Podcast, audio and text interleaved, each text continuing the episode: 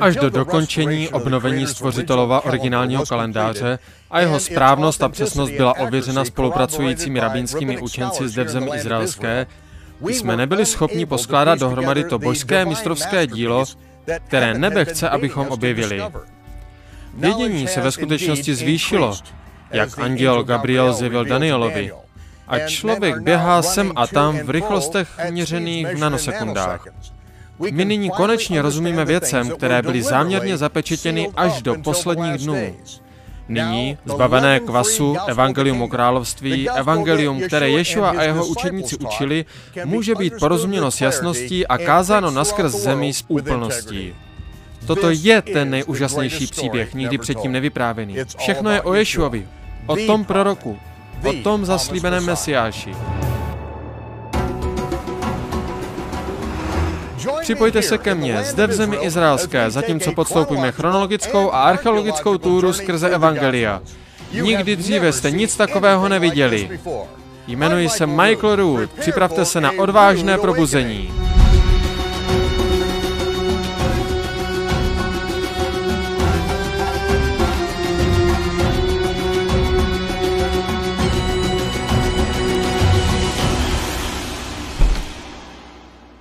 Josef ben Matikyahu byl farizeus, kněz, izraelský vojenský vůdce v Galileji a následně na to zrádce svých vojáků a jeho lidu. Po jeho vzdání se Římu Josef ben Metikyahu změnil své jméno na příjmení římského vládce Flavius.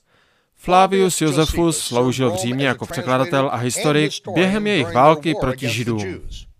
Bez ohledu na to, že byl znám jako životopisec, který nedovolil skutečnost stoupit do cesty dobře vymyšlenému příběhu, Josefus měl umožněný přístup k historickým svitkům, které již více neexistují. Josefusovi spisy nicméně uchovávají ztracené záznamy, které nám umožní punčičkářsky určit rok Ješova narození, včetně roku a dne jeho ukřižování a jeho vzkříšení. Josefus konkrétně nedokumentuje tyto události, ale dává nám astronomické a historické detaily, které splývají precizně se záznamem evangelií. Ale musíme být opatrní. Historici revidující historii minulého tisíciletí záměrně mění data v pozdějších pracech Josefuse, proto, aby skalpovali historii podle zájmu, které pasuje libosti jejich nadřízeným pánům dozorcům. V jeho knize Antiquities kapitola 17, odstavce 149 a 167 Josefus napsal, Dva z nejvíce výřečných mužů mezi Židy a nejvíce oslavovaných vykladačů židovského zákona a muže, velmi oblíbené lidem díky jejich vzdělání v mládí z důvodu konspirace proti Herodovi, on zbavil Matyáše velekněžství a upálil zaživa toho druhého Matyáše, který rozpoutal toto vzbouření společně s jeho společníky. Přesně v tu noc bylo zatmění měsíce. My můžeme otočit ty nebeské hodiny zpět a vidět každé zatmění měsíce, které bylo viditelné ze země izraelské v jakémkoliv bodě v historii. Je několik zatmění, které jsou viditelné, aby podpořili oblíbené teorie o betlémské hvězdě, ale všechny, kromě jediné, obsahují dokazatelné matematické chyby. A tyto fatální chyby vylučují všechny, krom jednoho z okruhu možností a reality. Zatmění 10. ledna, jeden rok před Kristem. Josefus nám řekl, že poprava těchto rabínů se odehrála krátce před smrtí Heroda. Není nám řečeno, jak přesně dlouho předtím, ale události, které zaznamenal, nás mohou přivést blízko. Herod měl dva rabíny upálené zaživa v noc zatmění měsíce 10. ledna, jeden rok před Kristem. Méně než 20 dní potom, co děti z Beit Lechem byly vyvražděny. Brzy potom Herod onemocněl a cestoval do svého paláce v Masadě, aby se zotavil v ozdravných koupelích uprostřed mrtvého moře. Jeho nemoc se zhoršovala a tak Herod odešel do Jericha, kde obdržel dopis od císaře Augustuse, ve kterém dostal možnost buď poslat do vyhnanství, anebo popravit Herodova problémového syna Antipatuse. A tak Herod okamžitě změnil svoji vůli Odkázali ho vládnutí jeho synu Arkuleosovi a pak nechal Antipatuse popravit. Pět dní po Antipatusově popravě Herod zemřel. Arkuleus uspořádal ohromný pohřeb a naříkal pro Heroda sedm dní. Po tom pohřbu se Arkuleje snažil potlačit povstání v Judeji. Povolal římskou armádu a stěl tři tisíce farizeů na chrámové hoře těsně před paschou toho jara. Arkulejes zrušil oslavu paschy a byl okamžitě povolán do Říma, aby se zodpovídal za jeho destabilizující akce. Zatímco byl mimo zemi, se rozpoutalo ohromné rebelství. Císař povolal generále Varuse ze Sýrie, aby rozdrtil to povstání. Varus ukřižoval více jak 2000 povstalců v Judeji. Došlo jim dokonce dřevo na popravné kůly a tak svázali muže do řetězů a nechali je čekat v řadě až týden, než se uvolní další kříž. Na základě chronologií zdetailněné autory evangelií, stejně tak, jak římské záznamy a také spisy Josefuse a také astronomická pozorování, můžeme poskládat následující chronologii. Herod zemřel po lunárním zatmění 10. ledna a mezi paschou toho roku jedna před Kristem. Dva roky po prvním úkazu jeho hvězdy se v konstelacích vykreslilo narození krále Izraele. Herod rozkázal smrt dětí dvou let a mladších na základě času, který pečlivě vyžádal od těch astronomů, takže úkazy jeho hvězdy se museli odehrát jeden až dva roky před masakrem těch dětí, čímž získáme zjevení jeho hvězdy v letech 3 až 2 před Kristem. Ješua se narodil 25. rok vládnutí císaře Augustuse. Rok, ve kterém všichni občané římští byli povinni zaregistrovat svoji podporu ve jmenování Augustuse otcem říše. Toto prohlášení se stalo zákonem 5. února dva roky před Kristem. Čtyři měsíce po Ješuově narození v roce 3 před Kristem, zhruba jeden rok před Herodovou smrtí roku 1 před Kristem a zhruba jeden rok potom, co se jeho hvězda poprvé objevila v roce 3 před Kristem. Na základě Lukáše Jan Křtitel započal svoji služebnost v 15. roce Tiberiuse císaře, což je vypočítáno od 12. roku po Kristu, když započal svoje spoluvládnutí s nemocným Augustusem. Janova služebnost začala v zimě roku 26. O pár měsíců později Ješua započal svoji služebnost v době jeho pokřtění 55 dní před Paschou v roce 27. Jeden z opravdových důkazů, které zneplatňují všechny soupeřící chronologické hypotézy, je k nalezení v řeckém textu Lukáše, 3. kapitoly, verš 23. Verze krále Jakuba Lukáše 3.23 nám dává jasný popis, že Ješua byl okolo 30 let věku, když započal svoji služebnost. Tento verš byl volně přeložen, že Ješovi bylo něco mezi 26 a 35 lety. Zatímco řecký text dává matematicky přesné vyjádření.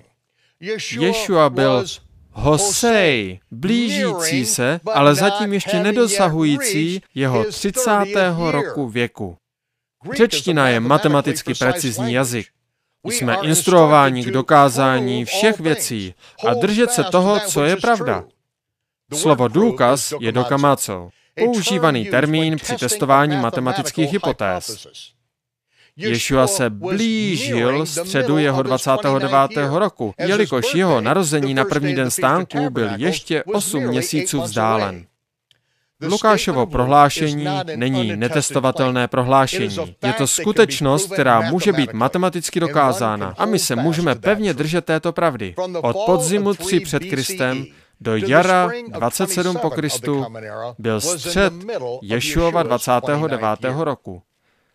Když Ješua vyčistil chrámovou horu od prodavačů před paschou, farizeové prohlásili, že ten chrám byl v procesu přestavby již 46 let.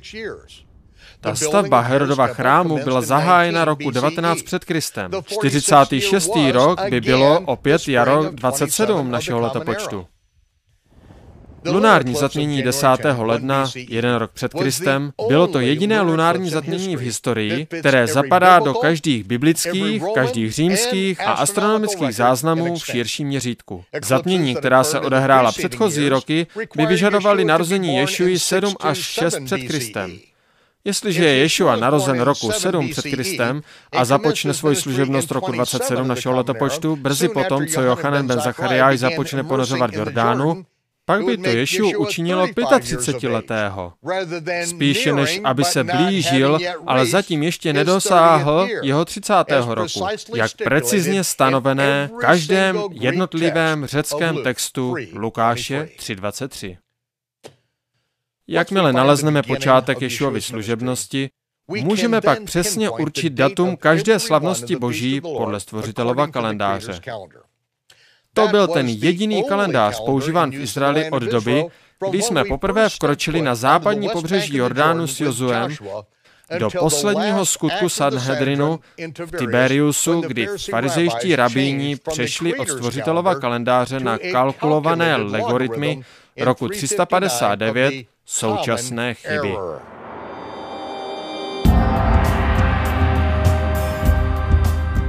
Když byl Herod mrtev, Jehovův anděl se zjevil ve snu Josefovi v Egyptě. Povstaň, vem to mladé dítě a jeho matku a navrať se do země izraelské. Ti, kteří vyhledávali život toho dítěte, jsou mrtví.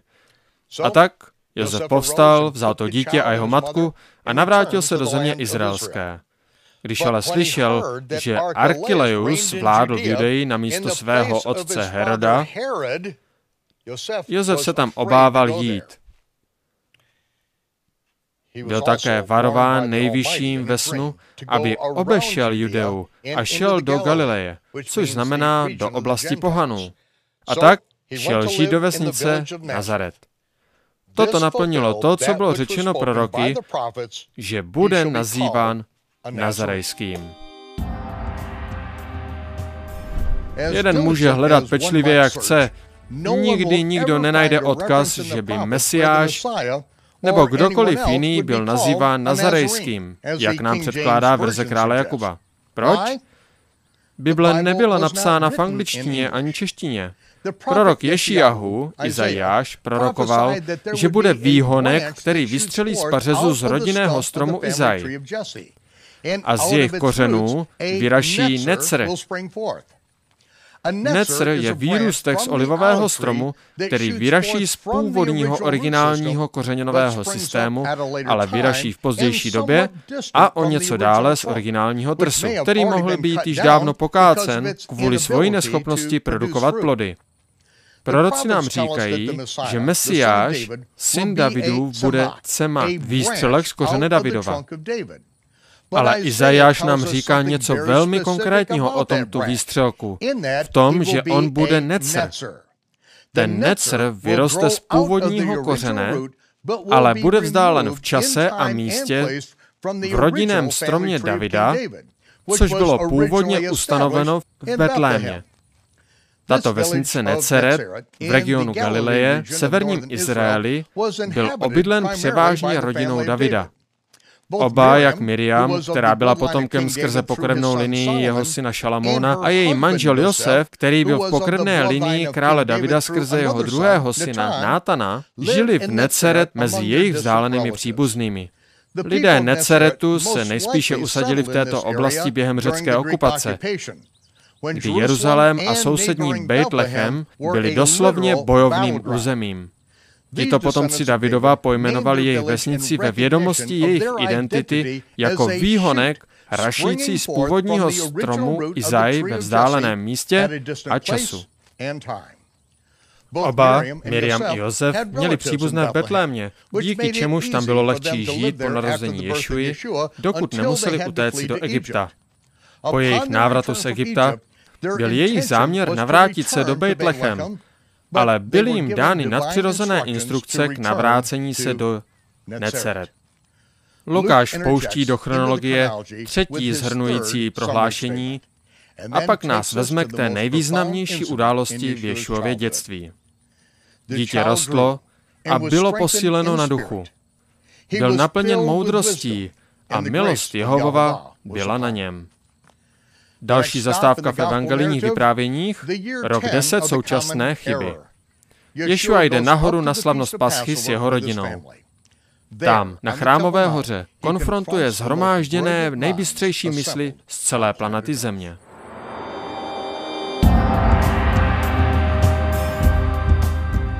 Lukáš zaznamenává, že každý rok Ješuovi rodiče šli nahoru do Jeruzaléma na Pasku. Když bylo Ješovi 12 let, oni všichni šli nahoru do Jeruzaléma na základě přikázání. Ten termín šli nahoru v minulém čase nebo půjdou nahoru v budoucím je anabajnu, což je řecký ekvivalent toho aliyah v hebrejštině. Aliyah, neboli jítí nahoru ke slavnosti Jehovově, je požadavek, zároveň i čest uložená pro všechny muže Izraelce, kteří dosáhli věku osobní zodpovědnosti. Ješua šel o rok dříve, než to, co bylo diktováno tradicí. A co se stalo v Jeruzalémě, šokovalo ty nejmoudřejší. Když oni naplnili dny slavnosti nekvašených chlebů, vraceli se domů. Ale Ješua zůstal v Jeruzalémě a Jozef a jeho matka si to neuvědomovali. Ušli pěšky denní pout, domnívající se, že on je mezi karavanou, než ho začali hledat mezi jejich příbuznými a sousedy. Když ho nemohli najít, okamžitě se vrátili do Jeruzaléma a začali jej hledat. Josef a Miriam cestovali celý den, aniž by vůbec zkontrolovali, jestli je Ješua s nimi. Představte si tu paniku, která nastala, když na konci dne zjistili, že ho není mezi nimi. I přesto, že se cestování v noci co nejvíce vyvarují, pochybují, že měli pokojný spánek předtím, než vystartovali na cestu zpět do Jeruzaléma. Představte si jejich vyděšené modlitby, když si uvědomili, že tam nechali Ješu. Ach bože, ach bože, my jsme nechali tvého syna v Jeruzalémě. Jsem hlupák, já jsem idiot, prosím odpust mi, já slibuji, že už to nikdy neudělám. Ochraňuji Ješu v bezpečí, já slibuji, že udělám cokoliv budeš požadovat. V Ježíšově jménu. Amen.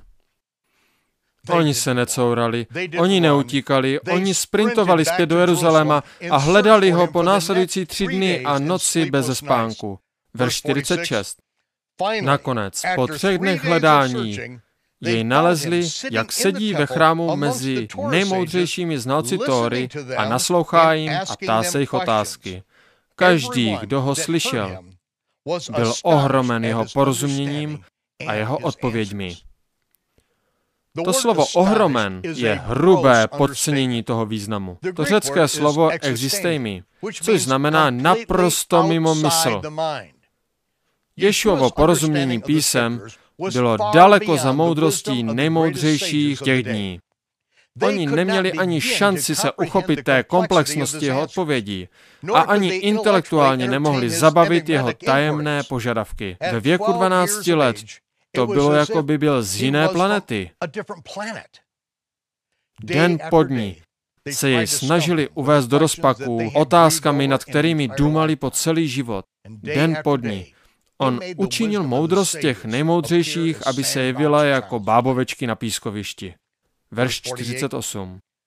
Když ho rodiče nakonec nalezli, byli ohromeni a jeho matka řekla, synu, proč jsi s námi jednal tímto způsobem?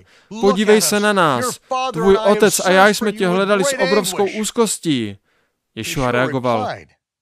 Jak, že jste mě hledali? Nebylo vám zřejmé, že mě slušelo být v domě mého otce?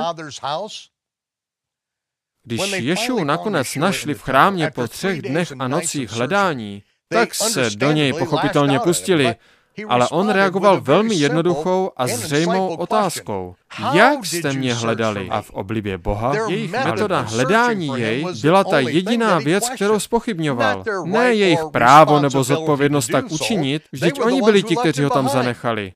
Ješua šel do chrámu, kde bude v bezpečí a opečováván knězmi ve službě. On byl v tom chrámu po celou tu dobu, v domě mého otce.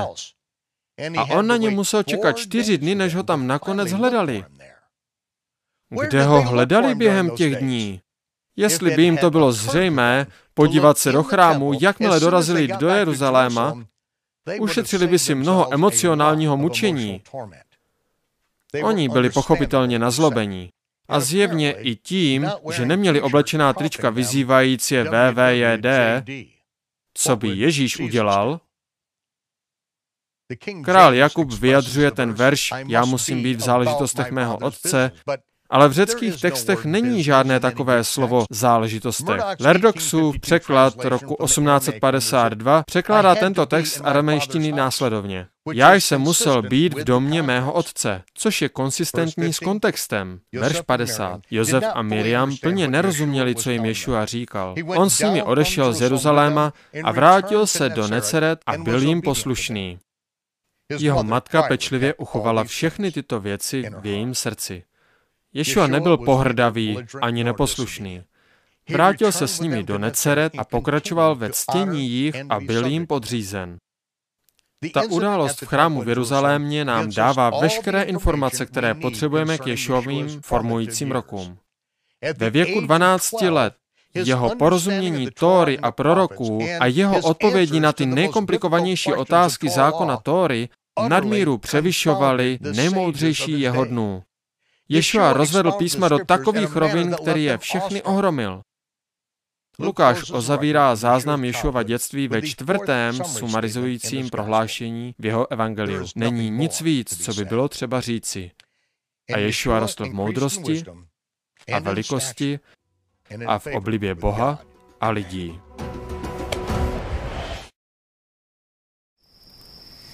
Víte, je zatím mnohem více, než je vidět na první pohled.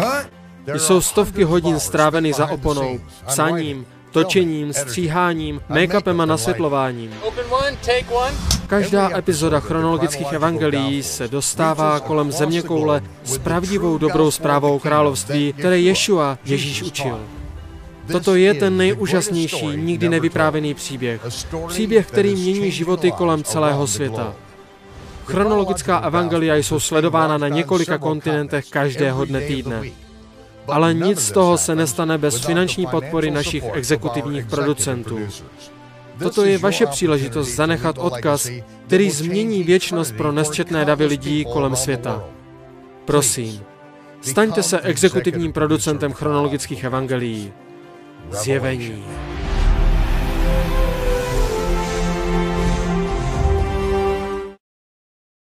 A stejně tak je tomu i s českou verzí chronologických evangelií.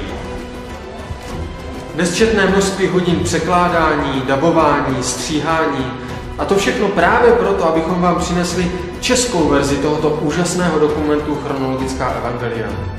Kdy se přenášíme zpět o více než 2000 let, abychom porozuměli tomu, co Ješuova slova znamenala pro učedníky prvního století. A také, co jeho slova mají znamenat pro nás, pro učedníky, kteří žijeme o více než 2000 let později. My vám nesmírně chceme poděkovat a upřímně vyjádřit vděčnost za to, že jste naší práci ocenili finančně a že jste tu naši práci takto podpořili. Zároveň vás chceme poprosit a vyzvat vás, abyste s námi stáli a podpořili naši práci i při té tvorbě druhé série chronologických evangelií, kdy vám opět budeme přinášet 13 dílů toho, co všechno se musí odehrát před druhým příchodem Ješuji na tuto zemi. Proto, jestliže vám to bylo požehnáním a jestliže jste se naučili nové věci, pak zůstaňte s námi a podpořte naši činnost. My vám opravdu ze srdce děkujeme za to, že tak učiníte a budeme se těšit na to, že vám budeme moci průběžně přinášet jednotlivé díly této druhé série chronologických evangelií. Proto kež vám Bůh požehná, kež požehná všechno to, co zde konáme na této zemi, předtím, než se uzavřou dějiny vykoupení člověka a předtím, než Bůh obnoví tuto zemi a obnoví nebesa, aby mohli jeho věrní a ti, kteří zachovávají jeho přikázání, jeho ustanovení a soudy, mohli přebývat na té nové zemi. A společně tam žít s naším pánem a spasitelem, naším mesiášem a drahým vykupitelem Ješuem Ježíšem. Proto vám přejeme boží pokoj, hojnost božího požehnání a radost a mír do dalších dnů. Pokoj vám, bratři a sestry, pokoj vám, vážení diváci, a budeme se s vámi těšit opět na viděnou.